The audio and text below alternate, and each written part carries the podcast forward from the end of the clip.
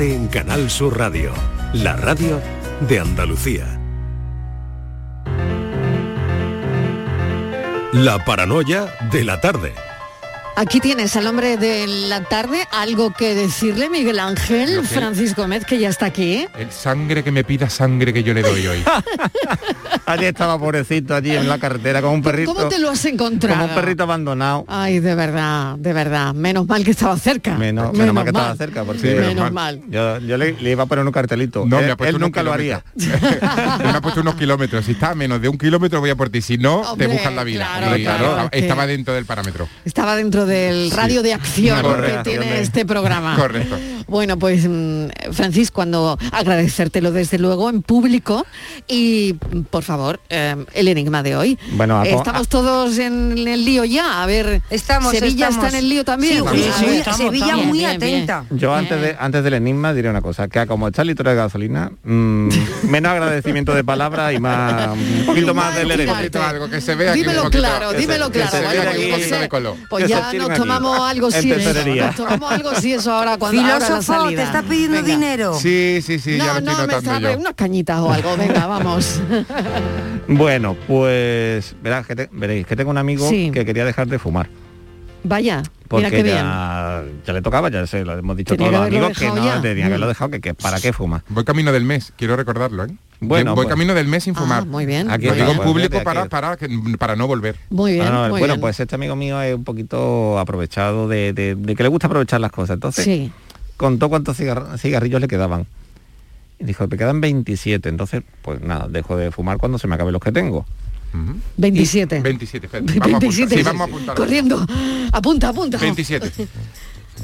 27. 2-7. Exacto. Como en el bingo, No, en el 27. bingo. Dos, siete. Venga. Bueno, entonces él se dio cuenta de que normalmente no se fumaba el cigarro entero, sino que ya lo desechaba cuando se había fumado Aquí viene el lío. dos tercios. Ya estamos. Madre estamos mía. con los Ya tercios y con eso los ya de los tercios. tercios. Dejaba un tercio del cigarrillo sin, sin fumar. Y claro, pensó, ¿Un tercio o dos tercios? se fumaba dos tercios y dejaba un tercio sin fumar. O sea, dos tercios menos un tercio. Entonces pensó, pues Era un tío raro, ¿eh? pues Era vez rarísimo, era rarísimo. Era un tío raro. Porque Claro, se pero- podía haber fumado Como todo- el cigarro entero y no ¿Pero por estábamos qué aquí. fumaba ese hombre? ¿Por qué ¿Qué, fu- fumaba? eso ¿Qué fumaba? ¿Qué fumaba? Claro, pues ya está, tabaco. Venga, De, bueno, del bueno. venga. Entonces pensó, dice, bueno, sí, 27 y claro, si tiró 27 tercios de, de cigarrillo, para que me dure más, voy a aprovechar ese tercio que me queda de cada cigarrillo. Sí. Así que mm, con, una, cin- con un papelito de fumar uni- se dedicaba a unir esos trocitos que le iban qué quedando. trabajera, de verdad. mía. Bueno, trabajera. Te he dicho que era raro. Por Te he dicho no yo, Mariló, que era Ya, raro. el sí. hombre. Sí, es que hay gente que le da hasta por Estíbaliz botijo. ya o lo sea sabía, ya lo sabía ella. Que era raro. sabía. Ya que era raro. Te he O dicho sea, yo iba que te era uniendo raro. los tercios que le iban le, sobrando. que le iba sobrando. Tenía Venga. 27, entonces cuando, un tercio, vale. cuando dejó de fumar, ¿cuántos cigarrillos se, se fumó? En total. ¿Qué? De los 20 ¿Cuántos cigarrillos le salieron? De los 27, cuando hizo todas estas operaciones de pegar y trocitos y tal, ¿cuántos cigarrillos? Cuando unía los un tercio. Sí, él seguía, Claro. por- eh, exacto, cuando No, tercios. unía hay que unir tercios, muchos un tercio, un tercio, un tercio. Ay, Marilo, no te ojo. voy a Tres- decir nada. Tres, un tercio son un 27. cigarrillo. Mira, O sea, un tercio por 27 o 9. Ay, Marilo, qué vergüenza. Sí. Porque ha llegado la invitada que vas a tener ahora. Que ya lo sabe. Y a lo sabe ya lo Marilo. sabe, y a lo mejor Sí, ya lo y yo aquí con papel y boli, sin nada, con su cabecita. Bueno, y nos pues- lo ha dicho Mariló. Pues Ay, bueno. qué vergüenza, Mariló, y nosotros repito, no tenemos ¿vale? ni idea. ojo, Sí, repite. Ojo, ojo, la- Ojo. la- un momento, ¿Vale? la invitada es arquitecta. Ah, ah, cuenta, esa cuenta. Arquitecta. Pero, Ah, oye, ¿qué tiene que ver? números- ¿Qué de tiene números que ver la arquitectura? Ven lo dicho. Claro. Con la y de tara de- tercios, de tercios Y de tercios. y, y de dos tercios tiene que saber un montón. Pero. Mariló, ¿y qué tiene que ver eso con lo que se dejaba este hombre de fumar? Repítelo. Por A favor, ver. por Bueno. Si yo no favor. entendía la pregunta. Por eso, por eso. Nosotros necesitamos dos estamos veces. liando Este ya señor- una. Este to- señor era un ridículo. Absolutamente, Fumando tercios de cigarro absolutamente, era un ridículo y un, para y un miserable. Qué mal me cae. Bueno, le y además fumaba. a este señor le, le- le quedaban 27 cigarrillos. Sí. Sí. Sí. Pero como habitualmente solo se fumaba dos tercios del cigarrillo y desechaba un tercio, Sí. decidió, pues para que le durase más la cosa, esos trocitos que le iban quedando, hacerse cigarrillos nuevos con ellos. Cuántos cigarrillos eh, sigue, y seguía fumándose, ojo, y seguía fumándose dos tercios de cada uno de esos nuevos que hizo. ¿Cuántos cigarrillos le salieron al final? Pero yo tengo una duda, yo tengo una duda. Claro, es que no me habéis dejado. Ahí hay Es que le estamos que antes no prestando mucha atención al tercio que le queda, pero estamos viendo los dos tercios que se Se fumaba. fumaba, claro. Va Exacto. por ahí, va por ahí. Bueno, Mm. Pues no sé, hace cuenta. No, no, la, arqui- la arqui- arquitecta que Vamos a ver, vamos bueno, a ver, vamos bueno, a ver. no, y otra a cosa. Tú has dicho... La arquitecta está aquí que ya me está dando vergüenza No. porque se lo sabe todo. Un momento, y- un momento que se me va la idea. Pero, ¿Tú lo sabes? No, no, Sí. pe- no, pero vamos a ver. Mm, se fumaba Con lo los que liaba, ¿no? habla. No, se fumaba dos tercios. Del que liaba. Del que liaba, Del que no, liaba, de- lo no, liaba. o sea, del que estaba liado. Liada No, liado nosotros. estamos nosotros, nosotros. liado estamos nosotros. Pero de ese se fumaba también los dos tercios o no? Exactamente, de los, de los que re- mm, rebañaba, vamos a decirlo así. se- Ah, espérate, espérate. Se fumaba es que también mira, dos tercios. no, es que mira por Ah, dónde va Isma. Es que cuando tú vas, ella vive Claro, allí, ella es como. Chenoa. Más, está, Claro, es que lleva está razón. cogiendo bien el, el Sí. Claro, Isma, porque ¿eh? si un tercio, un tercio, un tercio ha hecho un cigarrillo entero, se fumaba dos tercios también. Claro, como y le, quedaba un tercio, Isma. y le quedaba un tercio más. Y le quedaba otro trozo. Uy, esto es un no para. Este hombre no deja de ¿Otra fumar. Este hombre se muere antes. que te diga. De Bueno, verdad. Bueno, pues nada, que si lo saben los oyentes, Sí, porque Claro. yo no tengo ni idea. que llamen a Francis. Que nos llamen, claro. Claro que sí. No voy a ir a recoger a nadie, Juan Carlos. Que no. Otro día, cuando me pille por Madrid. Otro día será. Venga, pues mucho ánimo. Hasta luego. presumiendo que lo sabe todo. Me dice cosas que no suenan del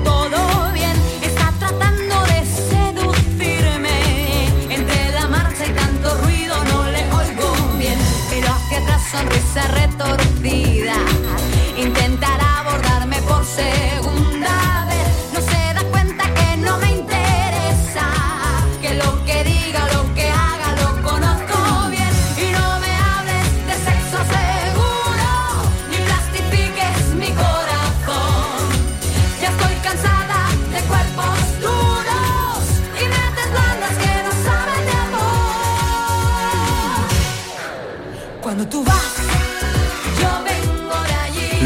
De Canal Sur Radio con Mariló Maldonado.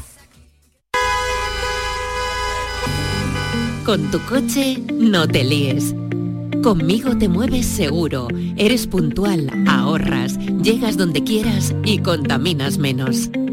Transporte público de Andalucía, seguro, económico y sostenible. Junta de Andalucía. ¿Puedes imaginar ver a tu artista favorito tan cerca en concierto? Solo en Concert Music Festival puedes hacer que esto ocurra. Andrés Calamaro en concierto en Concert Music Festival el 29 de julio. Entradas a la venta en Ticketmaster.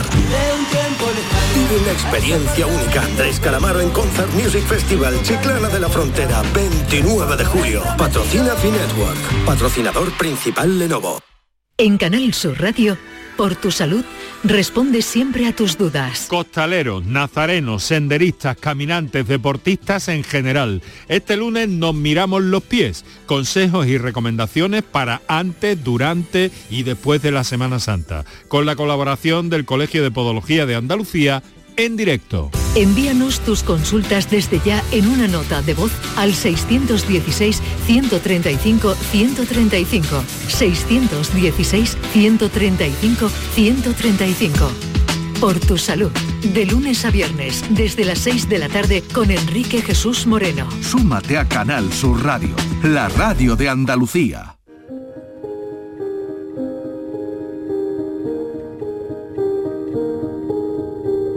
La tarde de Canal Sur Radio con Mariló Maldonado.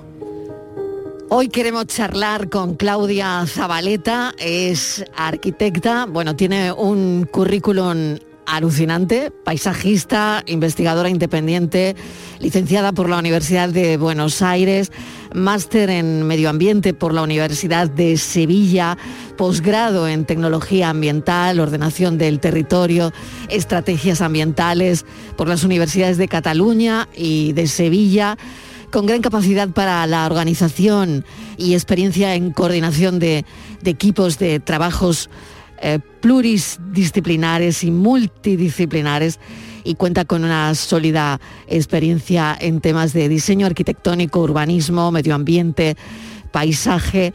Y hoy está con nosotros porque queremos hablar de ciudades, queremos hablar de proyectos. Lleva 31 años trabajando en Sevilla, desde donde ha planificado ordenamientos urbanos tan sensibles como el de Almonte y, y ahora trata de poner en marcha un proyecto, un proyecto del que también queremos hablar. Claudia Zabaleta, bienvenida, gracias por acompañarnos. Muchas gracias, Marilo. Bueno, me decían mis compañeros que el enigma ha sido fácil para ti. Bueno, eh, eh, no, es, no es que fuera fácil, iba haciendo las cuentas mentalmente solamente, pero eso no quiere decir que haya acertado. ¿Qué es para ti Sevilla, Claudia? Eh, Bueno, para mi Sevilla después de 31 años es mi, mi ciudad también. Ahora tengo, yo digo que tengo, vivo en un, en un país que va desde los Pirineos hasta los Andes, con océano incluido, vamos. ¿Qué Y- te hizo recalar en Sevilla?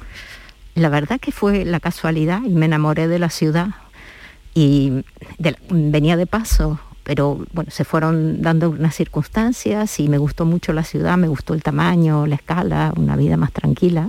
Yo venía de Buenos Aires y todo eso me pareció que era algo positivo. Era un momento muy especial también porque estaban todos los preparativos de la Expo, era, había un ambiente muy internacional y realmente la ciudad estaba muy animada en aquel, en aquel momento, pero a la vez tenía una escala muy aprensible y eso me, me pareció bonito.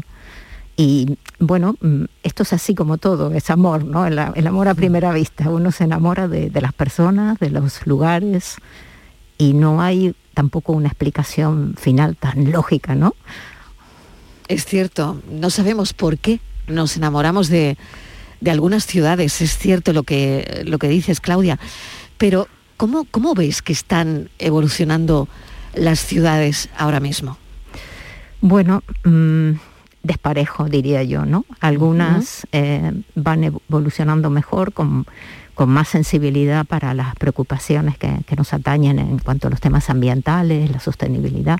La sostenibilidad a veces es una palabra que prefiero casi no usar porque está un poco gastada, pero si pensamos en los problemas del cambio cli- climático, por ejemplo, todo lo que queda por hacer para prepararnos. Pensemos nosotros que hemos tenido hace unos días mm, dos episodios, eh, bueno, casi tres, de, de lluvia de barro, que cuando cae la lluvia ya no es malo. El tema es lo que pasa antes, ¿no? El- es- esas partículas de, de arena en suspensión y que lo estamos Exacto, respirando. Exacto. Entonces todo lo que no todas las ciudades están haciendo todo lo que deben. Sevilla le queda mucho por hacer en cuanto al verde, a, reforestar en, en el entorno urbano, eh, en todo lo que sería la, protección de lo que sería la ciudad, sobre todo que hay un problema natural, que es la suspensión de, de partículas que vienen del Sáhara. Entonces, eso ya lo tenemos, contamos con ello, no podemos evitarlo, digamos. Lo que podemos es am- amortiguar de alguna manera ese ¿Y, problema. y se puede, Claudia, se puede amortiguar ese problema? Porque, por ejemplo, el otro día pasaba por unas torres muy, muy famosas, las Torres Hércules, eh, en la zona de la comarca de Gibraltar, eran unas torres blancas que estaban rojizas, o sea, que, que- que la- el, el barro las ha cambiado de color, ¿no? De alguna manera, esto se puede prevenir, se puede no, evitar. prevenir no, y evitar no, lo que se puede es amortiguar las consecuencias. De alguna manera, eh, la vegetación cumple un rol muy importante, en primer lugar, mm, para, para retener el polvo, eh, en segundo lugar, para mm, purificar el aire, digamos que mm, tiene unas grandes ventajas y Sevilla está falta de vegetación, necesita más. Es decir, que si hubiese más vegetación en las ciudades, se más. amortiguaría bastante más eh, pues esa, ese polvo del Sahara que nos llega, ¿no? y la propia polución, la que generamos, porque no es solamente un problema del polvo del Sáhara, es que se mezcla con las partículas de- del aire contaminado y eso ya es nuestro cuerpo no lo, no lo resiste realmente. Pero bueno, eh, algunas ciudades mm, lo, lo van controlando mejor, otras incluso mm, peor, ¿no? Porque las ciudades donde hay mm, una densidad muy alta de, de habitantes, eh, que, que Sevilla la tiene, Sevilla es una ciudad con una densidad más bien alta, pero me refiero con edificios de mayor altura y en peores condiciones. El problema nuestro yo creo que es la situación geográfica. Por supuesto, en Tarifa están peor. Ujú, o, en, o en el campo de Gibraltar, porque, Claro. bueno, pero nosotros no es que estemos mucho mejor. Mm, Esa es nuestra situación realmente. Claudia, ¿qué te lleva la arquitectura? Hemos hablado de lo que te lleva a Sevilla, eh, porque te enamoras de, de la ciudad, pero ¿qué te lleva a la arquitectura? ¿Por qué decides eh, ser arquitecta? Uy, esa pregunta hacía mucho que no me la hacían. Um, a ver, mm, en realidad, cuando yo decidí que quería estudiar arquitectura tenía 16 años. Originalmente mm, me inclinaba por las artes plásticas y después algunas mm, cuestiones familiares, las posibilidades y demás. Em, no sé en qué momento decanté por, por una de las artes, evidentemente, la arquitectura, aunque me, me llevó mi tiempo darme cuenta que al final yo estaba estudiando arte también. y, y entonces eh, lo que pasa es que la arquitectura tiene una, una carga técnica más importante en muchos aspectos que lo que tienen las otras artes. Pero mm, yo lo hice con vocación, realmente mm, fue mucho esfuerzo porque estudiaba y trabajaba a partir de los 17 años y me gustaba mi profesión. Lo que yo lamentaba es no poder llegar a tiempo nunca, no podía terminar nunca todo, ni, ni estudiar, ni hacer las entregas. Y eso quizás eh, cuando pude hacer un máster aquí y dedicarle el tiempo que, que no había podido dedicar a, a mi carrera, lo, lo, dibujé- lo disfruté muchísimo realmente.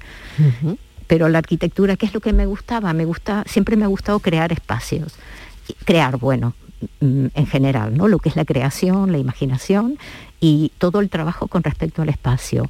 Mi padre mm, le gustaba conducir y, viajábamos mucho. Mm, viajábamos con, él conducía y nos llevaba, y entonces eso me desarrolló una gran capacidad de entender el territorio, la ciudad, nos movíamos, nos desplazábamos. Buenos Aires es una ciudad muy grande, eh, no me refiero solo a la capital, ¿no? el área metropolitana, entonces e- eso te, hace, te da un aprendizaje un- del entendimiento de cómo se organizan las ciudades, lo que funciona, lo que no funciona, cómo, cómo está la arquitectura. Hay, hay bastante buena arquitectura en, en la ciudad de Buenos Aires y, en su entorno. Hay, por supuesto, muchas zonas deprimidas y zonas de pobreza, pero, pero también hay buena arquitectura. Hay, mm, como diría yo, hay una escuela de gran sensibilidad por la arquitectura y también mm, más, más vinculada al mundo de las artes. Aquí la, en España la arquitectura es más técnica. Eh, Y además, como ha evolucionado la situación de, de la profesión, eh, se hace cada vez más difícil, ¿no? más compleja, en el sentido que deja menos lugar para, menos espacio para la creatividad y cada vez hay más trabajo de gestión, cada vez hay más trabajo, demasiada normativa, en, en fin, que los arquitectos nos vemos obligados a absorber una cantidad de responsabilidades que realmente creo que empieza a ser excesivo, ¿no? Pero mm, sigue siendo una bella profesión. ¿Qué te gusta más de lo que has hecho, por un lado, y por otro lado, eh, cuál es la, la obra aquí en Andalucía que más te atrae? Uf, qué difícil. es importante que haya muchas Sí, que te no. gusten.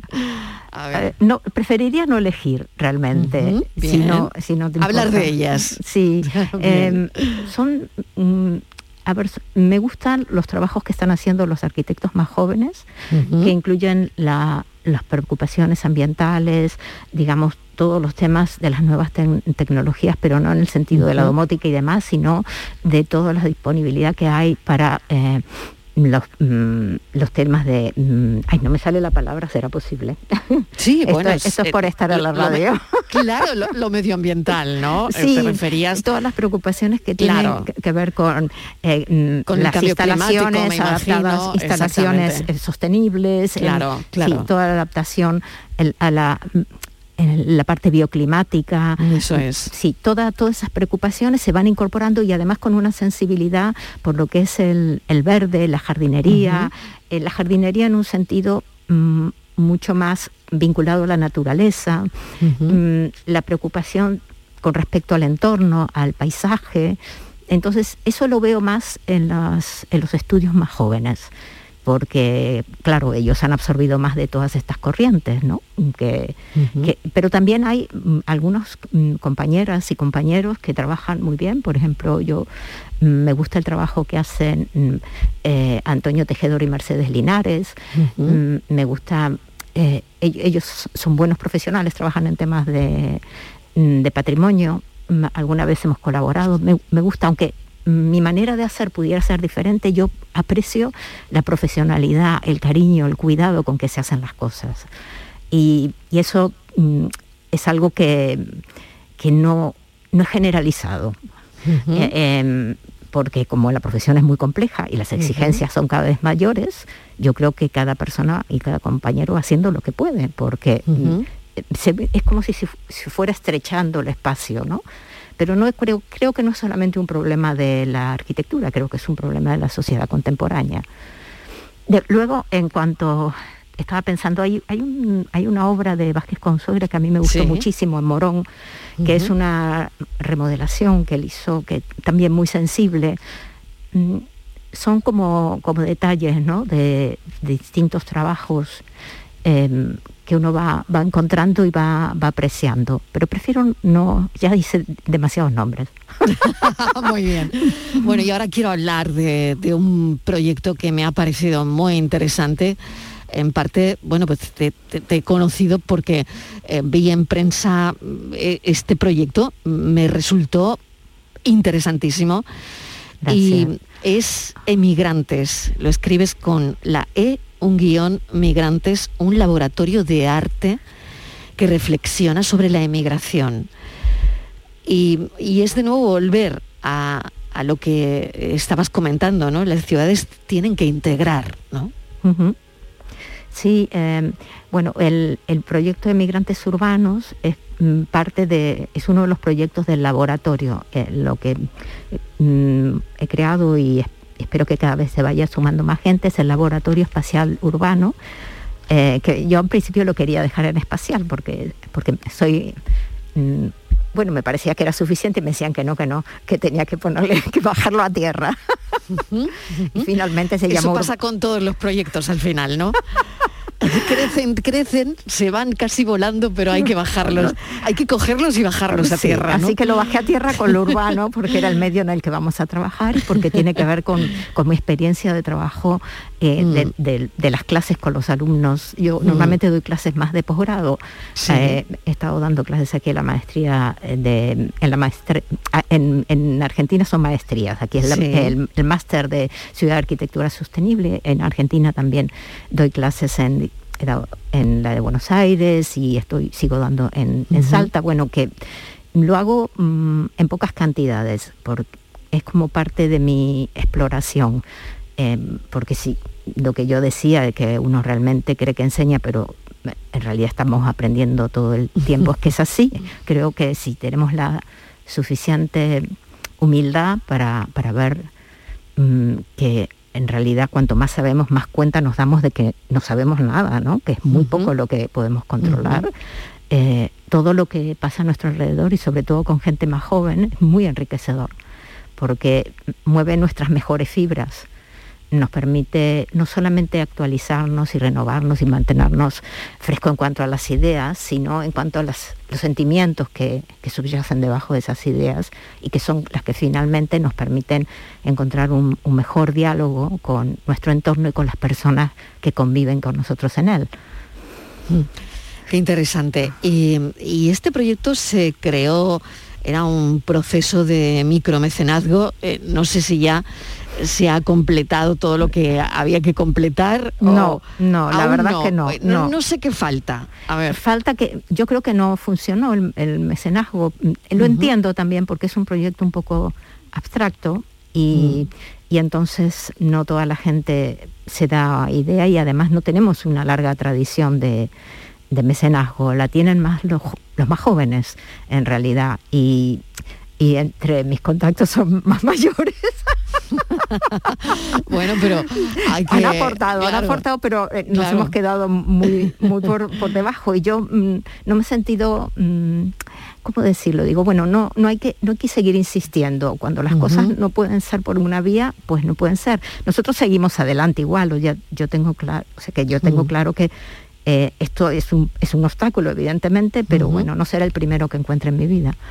Claro, claro, es al final un, un pequeño obstáculo porque seguramente que se, se llevará adelante, ¿no? El, el objetivo que, que tenías con este proyecto que a mí me ha llamado mucho la atención es descubrir, actualizar las sensaciones, sentimientos e ideas que la experiencia migratoria moviliza y evidenciar cómo los medios masivos de comunicación y las redes sociales de alguna manera condicionan el trabajo artístico como los procesos reales de, de migración. Em, esto es lo que realmente queríais mostrar, ¿no? Sí, mm, vivimos en un mundo hipercomunicado. Eso es. Puede ir a más, claro, por supuesto, siempre podemos ir a más, pero vivimos en un mundo hipercomunicado. Eso no quiere decir que estemos en diálogo y que nos entendamos. Entonces, no, mm, parecía que había que encontrar como un- una suerte de, equilibrio en esa comunicación, otras maneras de comunicarse y a la vez mm, existe el tema de la, migración.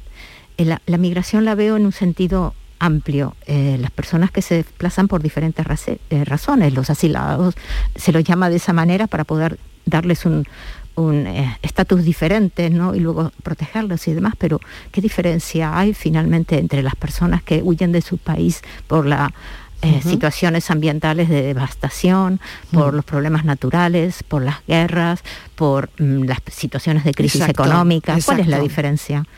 Mm, Siempre nos hemos desplazado, ¿no? Siempre. Imagínate ahora, ¿no? Los desplazamientos que estamos viendo, desgraciadamente por lo que está ocurriendo, la invasión de Rusia a Ucrania, ¿no? Todo lo que estamos viviendo, cómo, cómo, cómo desgraciadamente están destruyendo esas ciudades, ¿no? Como bueno, en fin, todo lo que todo lo que está ocurriendo que nos encoge, nos llena de rabia y nos encoge el alma, ¿no? Sí, y sobre todo piensas, bueno, ¿cómo, no, cómo hemos llegado hasta aquí? Nuestras diplomacias, tenemos toda una Unión Europea, tenemos Bruselas. ¿Qué, qué ha pasado con nuestra diplomacia para que hayamos llegado a este punto? No debemos llegar nunca a este punto. Aunque el otro sea un loco, aunque no importa, siempre hay las razones del otro, pero ¿qué hacemos nosotros para evitar lo que pasa? Es que es importantísimo. Y todas esas personas siempre inocentes, ¿no? Que quedan en medio de, de la contienda de unos poderes que ninguno terminamos de entender, ¿verdad? Mm, Sin duda. ¿Cómo crees que cambiarán las ciudades de aquí a 10 años o de aquí a, a 20 años? Lo pongo un poco más. ¿Cuál, ¿Cuál crees que va a ser la evolución de las ciudades? Mira, algunas mucho, porque las que tienen más medios económicos. Habrá estos procesos de domotización, de robotización y mm, mejoras como las que está experimentando em, Barcelona en algunos aspectos, en, en cuanto a buscar soluciones para para disminuir el tráfico en superficie o mejoras como las que ha impulsado Vitoria con la generación de su anillo verde, que bueno, ha sido bastante mm, pionera, ¿no? Porque esto lleva ya mucho tiempo este proyecto en Vitoria. En fin, que mm, dependiendo de los medios económicos, eh, los medios económicos son condicionantes y suelen ir acompañados con una eh, mayor capacidad de adaptación a los cambios, porque eh, mm, nos guste o no, eh, donde hay menos recursos, también nos acostumbramos a que no se puede, ¿no? Y yo, yo siempre insisto, me dicen, no, pero ¿por qué quieres hacer eso? ¿Y por qué algo más chico? ¿Y por qué no? Digo, no, no, yo voy a hacer lo que creo que tengo que hacer. Me da igual mm, si- si es Sevilla, si es Buenos Aires, como si estuviera en Nueva York o estuviera en la China. Es que me da exactamente igual, por decir cualquier cosa, ¿no? es que me da igual. Cuando uno sabe lo que debe hacer, y más a una altura de la vida, eso es lo que hay que hacer. Y mm, cuando digo no se puede, hay ciertas cosas que no se deben negociar. Hay, Mm. hay algo, hay parte de todo se puede negociar menos la esencia de lo que uno quiere hacer. Y entonces el- el po- el- esta cosa de decirnos no, no se puede, no, no va a alcanzar, no vamos a llegar. Bueno, puede ser que no alcance, por ejemplo, el, crowd- el crowdfunding. Yo sabía que podía no salir y digo, bueno, lo voy a hacer igual, aunque me implique un esfuerzo personal muy grande, porque claro, mm, entre otras cosas, siempre se corta el hilo por, lo, por el mismo lugar, ¿verdad? Entonces, y, y digo, bueno, no importa, mientras haya dinero para pagar a, los profesores, para tengamos lo mínimo necesario para poder poner en marcha las acciones, lo, lo voy a hacer porque creo que es necesario. Y a lo mejor mm, el hecho de que no haya habido tanta respuesta al crowdfunding me confirma que es necesario. Eh, a lo mejor la preocupación de la migración a la que apuntamos es, es la migra- los emigrantes que están aquí, que, que parece que no existieran. No son solamente los que están entrando, los que están llegando, sino los miles, y, creo que son 4 millones, 6 millones, no sé, de personas que están viviendo aquí. Es más de un, más de un 10%, 15 creo, eh, un 10%, no me acuerdo exactamente ahora el porcentaje, se me ha ido la, de la mente. Em, esas personas que están viviendo, que son mm, nuestros vecinos, eh, nuestros compañeros, nuestros empleados, mm, en todos ellos no solemos pensar. Y, mm, a ver, mm, cuando uno pasa 30 años como yo aquí, en parte es del lugar, pero hay una raíz que, que está... que se ha hecho aérea, ¿no? Que está- hay una parte que está Es estirpada cierto, de es su cierto, tierra. etérea, ¿no? Sí. Es, es cierto. y, y no todos tienen las mismas oportunidades.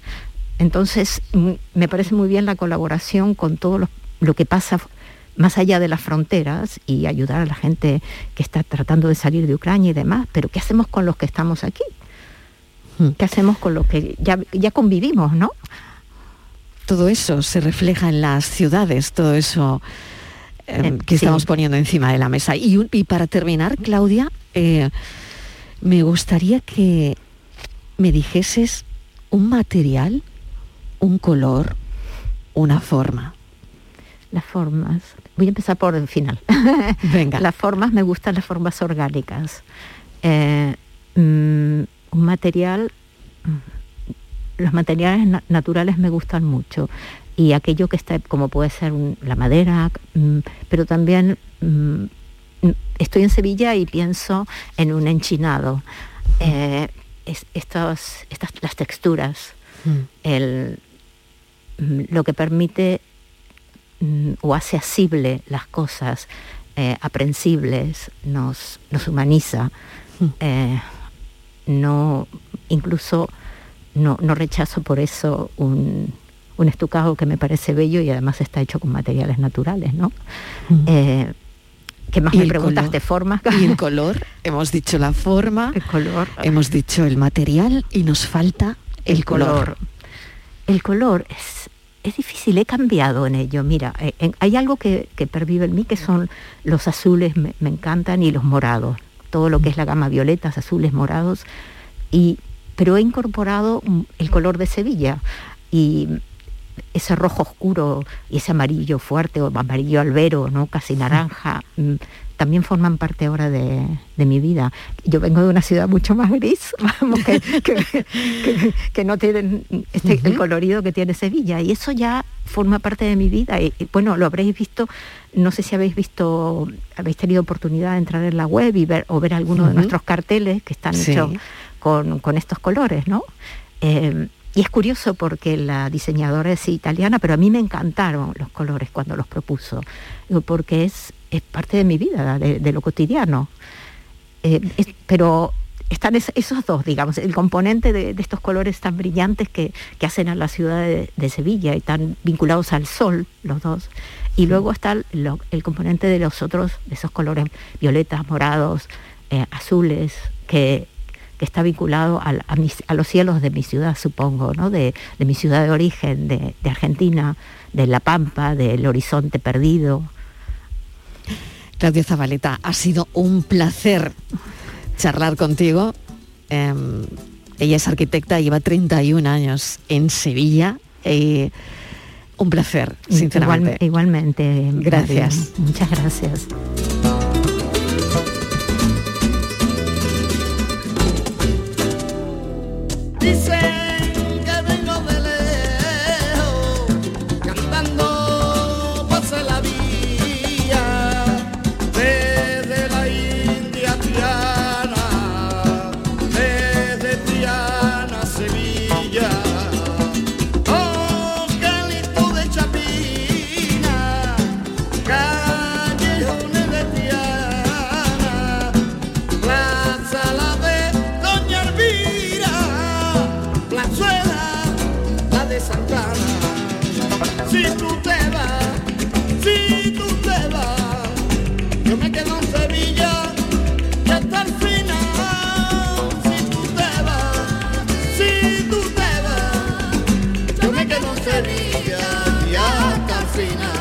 La tarde de Canal Sur Radio con Mariló Maldonado.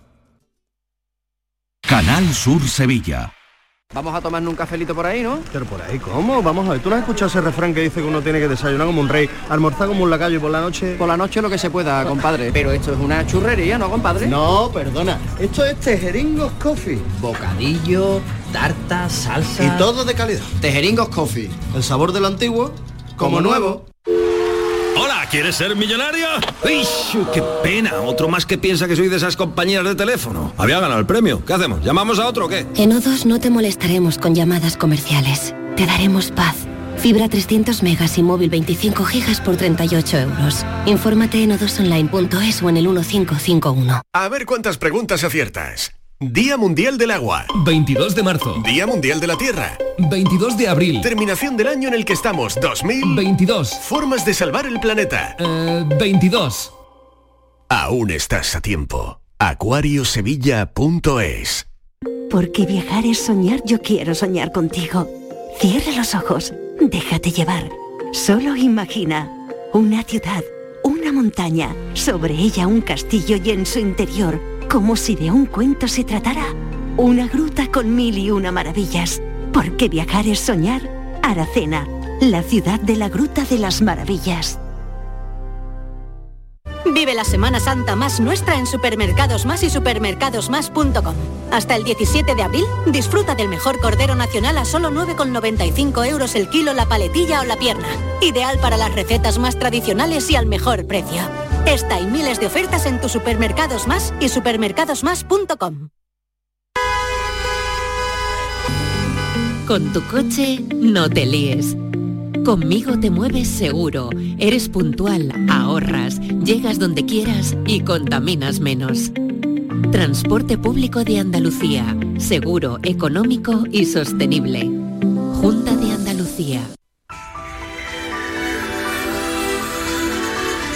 A las seis en punto de la tarde, programa por tu salud. Enrique, ¿qué tal? Enrique Jesús Moreno, ¿cómo estamos? Eh, Hola. de lunes, hoy estamos de lunes, tú y yo. Muy bien. Pero... ¿Cómo caminas, Mariló? ¿Cómo bueno, caminas? pues eh, creo que mal. ¿Mal?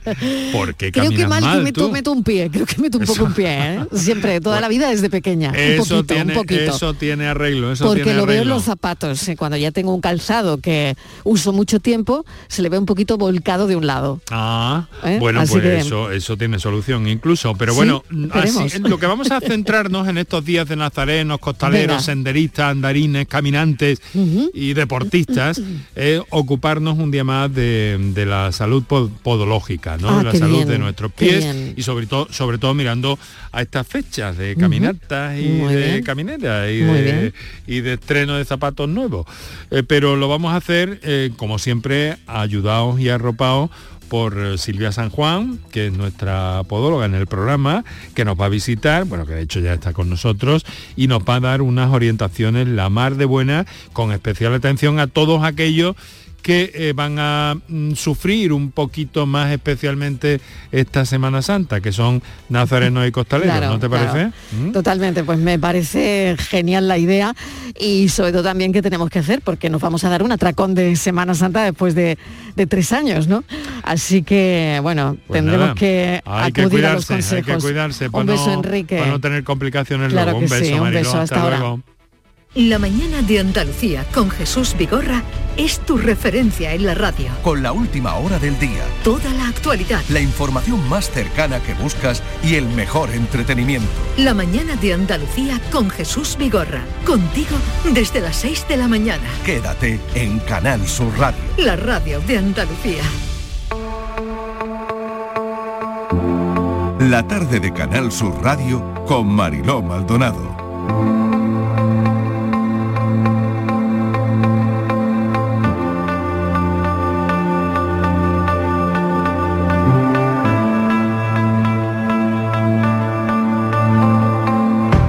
Ya está nuestra gente más joven, los millennials en la radio, Pilo Martín, a mí me encantan los lunes, Irene Millán y Germán Álvarez, me encantan los lunes porque charlo con ellos, porque vienen ellos a la radio. Y a veces, bueno, necesitamos la visión de la gente más joven sobre lo que nos está pasando que es muy duro, porque estamos contando barbaries, ¿no? El horror de la guerra, eh, hemos visto la masacre de Bucha, las imágenes de civiles muertos en las calles que han sido de gran impacto este fin de semana.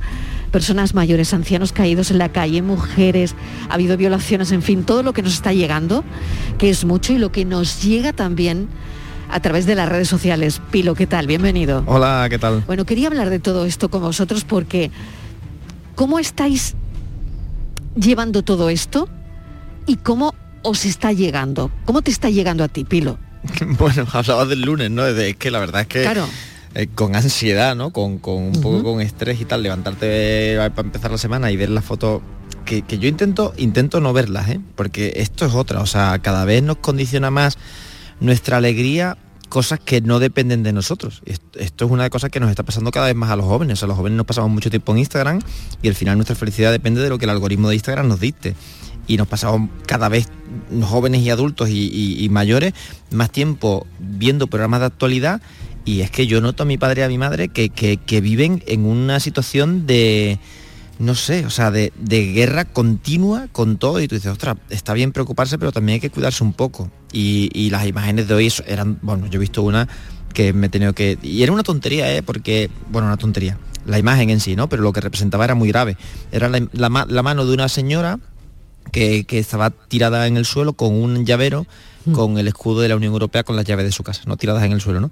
Eh, tiene un simbolismo tan potente y tan, tan grande por, por la vida individual, pero también por el colectivo, por nuestros principios, que son, son tiempos convulsos. Hoy, hoy venía pensando también si cuando yo tenía 17, 18 años, vivíamos tiempos como donde no pasaba nada. Porque, no sé, o sea, hemos pasado del COVID y ya el COVID ha desaparecido y ahora estamos en plena guerra absoluta de tal. Que no ha la- desaparecido. que no ha desaparecido, que claro, no ha pero, desaparecido. pero ya en tu mente es que no te da Eh, tiempo a pensar para claro, más. Está en otra posición ahora mismo, ¿no? Claro. No, no está ocupando nuestra principal preocupación. Claro, y yo creo que ahí es donde está, yo creo que lo que muchos jóvenes no- nos afecta, que es, eh, este tema es tan grave que nos impide ver o pensar o mirar en temas que nosotros éramos bandera. O sea, nos impide ver, que después hablaremos de esto, ¿eh? cómo la guerra en realidad tiene mucho que ver con el cambio climático. Yo estoy convencido, esto lo ha dicho muy poca gente, pero yo estoy convencido de que tiene una gran importancia. Pero ya no, ya, ya no, claro, ya no estamos tanto a cambio climático, ya no estamos tanto a, a- a lucha de, de derechos. ¿Y bueno, qué va a pasar con todo eso? Claro. Con todo eso que al final era, era un poco vuestra lucha, ¿no? Es que fíjate, la generación de los 17 años, de los 16 años que sale ahora del colegio, ¿no? Y que tendría que centrarse en, en- en- en, bueno, en, reivindicaciones más altivas, en, estar...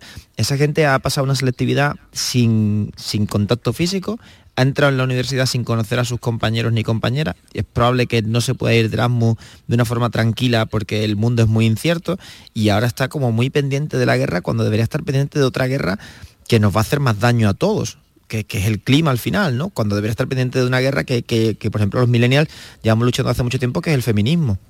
Y claro, todo eso da igual cuando de repente descubres y te entristece mucho que el ser humano sigue siendo un animal en su forma más salvaje, ¿no? Porque hay, decisiones de ejército, pero hay decisiones que no son de ejército. Hay decisiones que son de ejército. Que, que 300 soldados rusos mueran o, o pre- pre- previsiblemente mueran por, por radiación es increíble que pase a día de hoy. O sea, que esa gente que va a la guerra, lo digo para ponernos incluso en el lado del ruso, ¿eh? Es, eh, tú imagínate que tú eres ese soldado ruso, que tienes internet para usarlo para Tinder, o sea, que esto se está usando, que ves la localización y que ves que estás en Chernóbil. ¿Qué te habrán dicho a ti? ¿O qué temor le tienes tú a tu general? ¿O cómo serán las cosas para que tú escabes una trinchera en la zona más peligrosa del mundo, eh, exponiéndote a la radioactividad? O sea, ¿cómo será la situación en esa guerra? Creo que no tienes opción. Claro. De entrada, ¿no? Y, y después, claro, Y no sé qué te habrán contado, pero creo que no tienes opción de no ir. Bueno, eso te da ocio- eso, eso te da imagen de la locura que es Claro, todo, ¿no? Exacto. O sea, de- Millán, ¿qué tal? Bienvenida. Hola, ¿qué tal? No Muchas sé qué quieres añadir de esto que mm, hemos estado hablando Pilo y yo. A ver. Pues mira, eh, es verdad que las imágenes son muy duras, Pilo. Pero también, yo por ejemplo hoy estaba viendo los informativos y me he tapado los ojos. Claro. Porque he dicho, esto no, no aguanto yo. Pero luego mi madre me ha dicho, eh, Irene, las imágenes no son duras, lo duro es lo que está pasando ahí. Claro. y, y hay que verlo. O sea, no hay que verlo por porque nos guste sufrir, pero es verdad que no podemos eh, dejar pasar que llevan 40 días en Ucrania pasando mm, este genocidio. Y no, no, no, no nos podemos acostumbrar. Es verdad que tampoco podemos obsesionarnos, no podemos estar todo el día delante de una pantalla. Y es verdad lo que dice Pilo, que los jóvenes estamos muy expuestos a- al contenido que vemos en las redes sociales.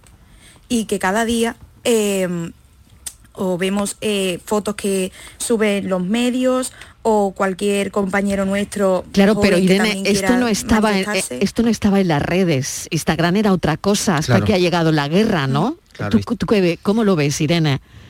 Instagram Eh, no era esto. Era la Esto playa, no- era la esto playa no era. Instagram. Claro. Instagram era gente en verano en un yate tirándose Claro. al agua y que todos decíamos qué, qué vida tan bonita. Y, y que decíamos que era tóxico, ¿eh? Fíjate. ¿eh? Exacto, exacto, exacto. Pero esto ha dado un, un- un giro, ¿no? ¿A ti qué te parece, Irene? Mm, mm, yo también es que eh, eso depende un poco del contenido, ¿no? Como del algoritmo que tú, que tú consumas. Dependiendo de a las personas que sigas, pues es verdad que igual eh, o te enteras de lo que desayuna un influencer todos los días, o si sigues a lo mejor a, yo que sé, a un partido político o a, um, alguna organización que luche, por ejemplo, en contra del cambio climático, pues vas a recibir cierto tipo de contenido. Pero eh, es verdad que las que también como la parte positiva, entre comillas, que tienen las redes sociales, es que es nuestro altavoz. A partir de ahí nosotros nos podemos eh, manifestar y nos podemos como quejar también de lo que vemos.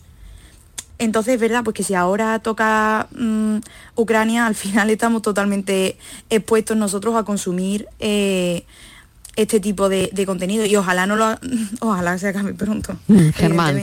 ¿cómo lo ves tú, Germán Álvarez?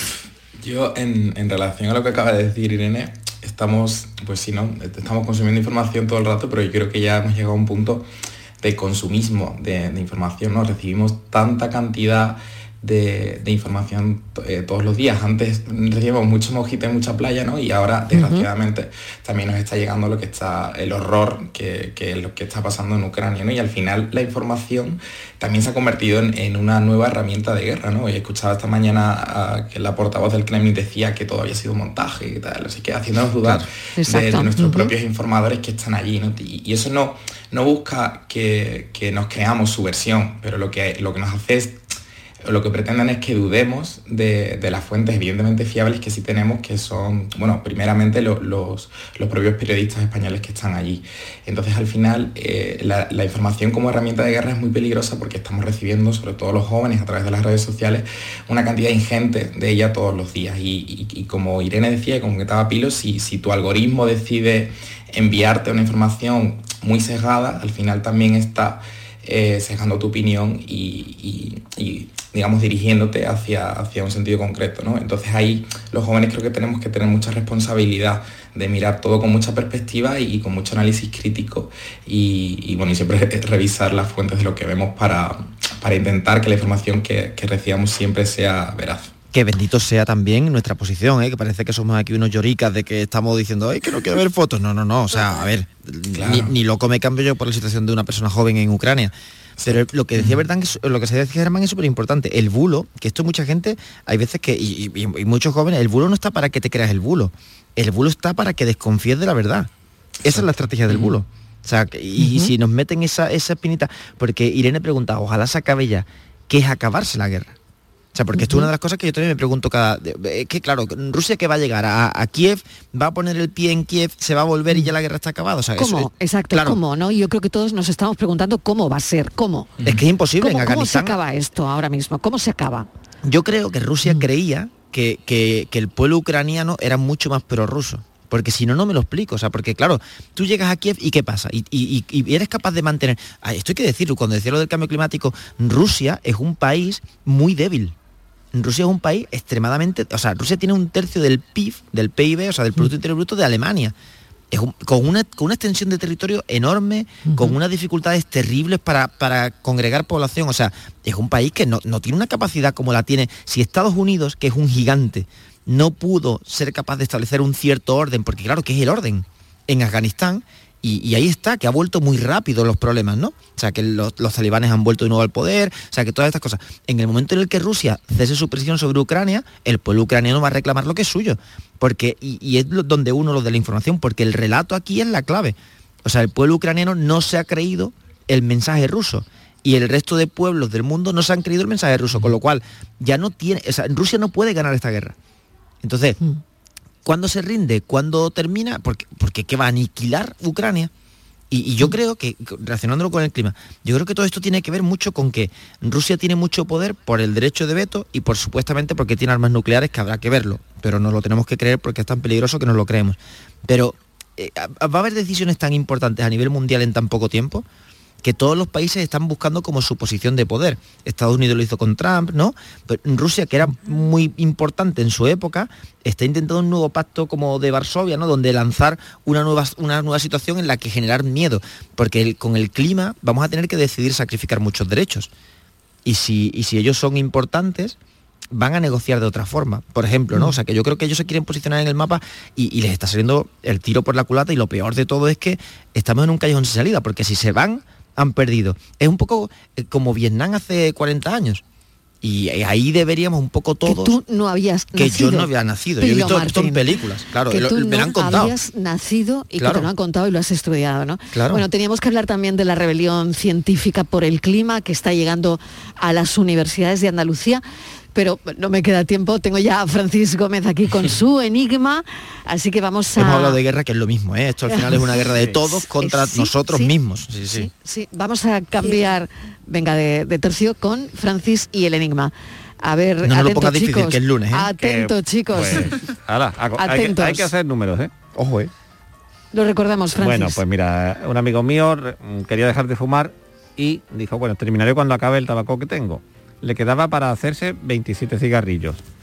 Pero luego cayó en la cuenta que él desechaba siempre un tercio de lo que fumaba. O sea, se fumaba dos tercios del cigarrillo y, y un tercio lo tiraba. Entonces decidió terminar de fumar cuando aprovechara también ese tercio de cada cigarrillo que se hiciera. Así bien, pues hay que calcular cuántos cigarrillos se, se hizo al final. Las ¿Tenéis chustas, alguna que idea? decían mis amigos. ¿Cuánto? Perdón. Las chustas, ¿no? Las chustas, lo que sobraba del Sí. cigarro, las chustas, ¿no? Sí, a sí. ver, ¿alguien tiene alguna idea? Germán. Germán es ingeniero. O sea, Germán, si no lo sabes, hay que quitarte el título, ¿eh? A ver, Un Germán. lunes por la tarde yo creo que el título lo he perdido, ¿eh? no me digas. Vale, vale, vale. Yo creo que lo tengo, pero me voy a ver, la periodista Yo del grupo. yo cuando he dicho un tercio ya he dicho, ah, no. Ya, claro, ya, esto no es para mí. ¿Pero No cuánto fuma? ¿Uno al día? Bueno, da igual, eh, no cuánto fume al día, si lo que queremos saber es la cantidad de cigarrillos. Venga. Ah, Bueno, la cantidad de cigarros. Eso yo creo que lo sé, pero me voy a callar. Vale, pues escuchamos a los oyentes. Mm, Buenas tardes, Francis, soy Ismael. Hola Ismael, ¿qué tal? A mí, así con la cabeza, me salen de repente 40. Sí. Fuma 40 cigarrillos. ¿40? Te salen bien. Exacto. ¿vale? Te- O sea, que lo, que lo te saben. salen 40 correctamente. ¿Por qué salen 40? A Vamos a ver, ver. ¿por qué? Si, si dividimos 27 entre 3, un tercio nos da para hacer 9 más. Eso lo dividimos entre 3 y nos da para hacer 3 más. Y uno de esos y de, de esos 3, si lo dividimos entre 3, nos da para uno más. Si sumamos 27 más 9 más 3 más 1, 40. 40. Pues ahí estaba el resultado, Pilo Martín, Yo gracias. iba a impugnárselo, iba a impugnárselo, pero me lo compro, se lo compro, se lo compro. El lunes que viene me lo impugna. Se lo compro. Germán Álvarez, gracias. Hasta la semana que viene, Hasta la semana que viene. gracias. Hasta la semana que viene. Aprendemos a vivir con los años, ¿no les parece? Recuerdo que hace algo más de una década, cada vez que tenía que escribir un guion para un programa necesitaba casi un silencio absoluto para concentrarme. Reconozco que un entorno en calma, donde no aparezcan compañeros bromeando al tiempo que se decañitan, o en el que radio y tele no suenen a todo lo que dan, ayuda. Pero resta más que ayuda, porque te pierdes la vida. Como esas casas tan perfectas, decoradas a detalle, en las que casi no se hace vida porque la vida mancha. O esos sofás de tapicería imposiblemente delicadas a los que se le hace fotos pero donde no te dejan sentarte. Pues igual. Ahora que además estoy trabajando en un documental sobre la memoria y los olvidos en el que de vez en cuando alguna lágrima asoma, escribo en una redacción donde se mezclan música con gritos y las confesiones de un gran compañero que tiene una mala semana. Me cuesta, a veces me cuesta horrores coger el hilo y mantener la temperatura del relato, pero me esfuerzo. Y a veces hasta me hace gracia. Otras solo me esfuerzo.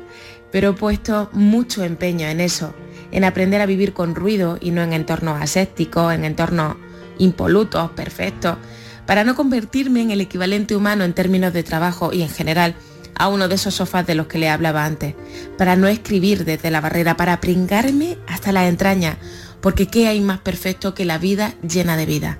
Ya lo decía Gabo, vivir para contarla. La vida gira como una noria. Me pierdo por cada rincón. Le canto al cielo y no me importa. Cierra el programa de hoy el magnífico pensamiento de la periodista Irene Rivas. Vida llena de vida. Más vida mañana a las 3 de la tarde porque se la contamos desde aquí. Gracias, adiós. Mi rumbo es claro y el viento es firme y no me olvido de mis raíces. Solo hay que vivir.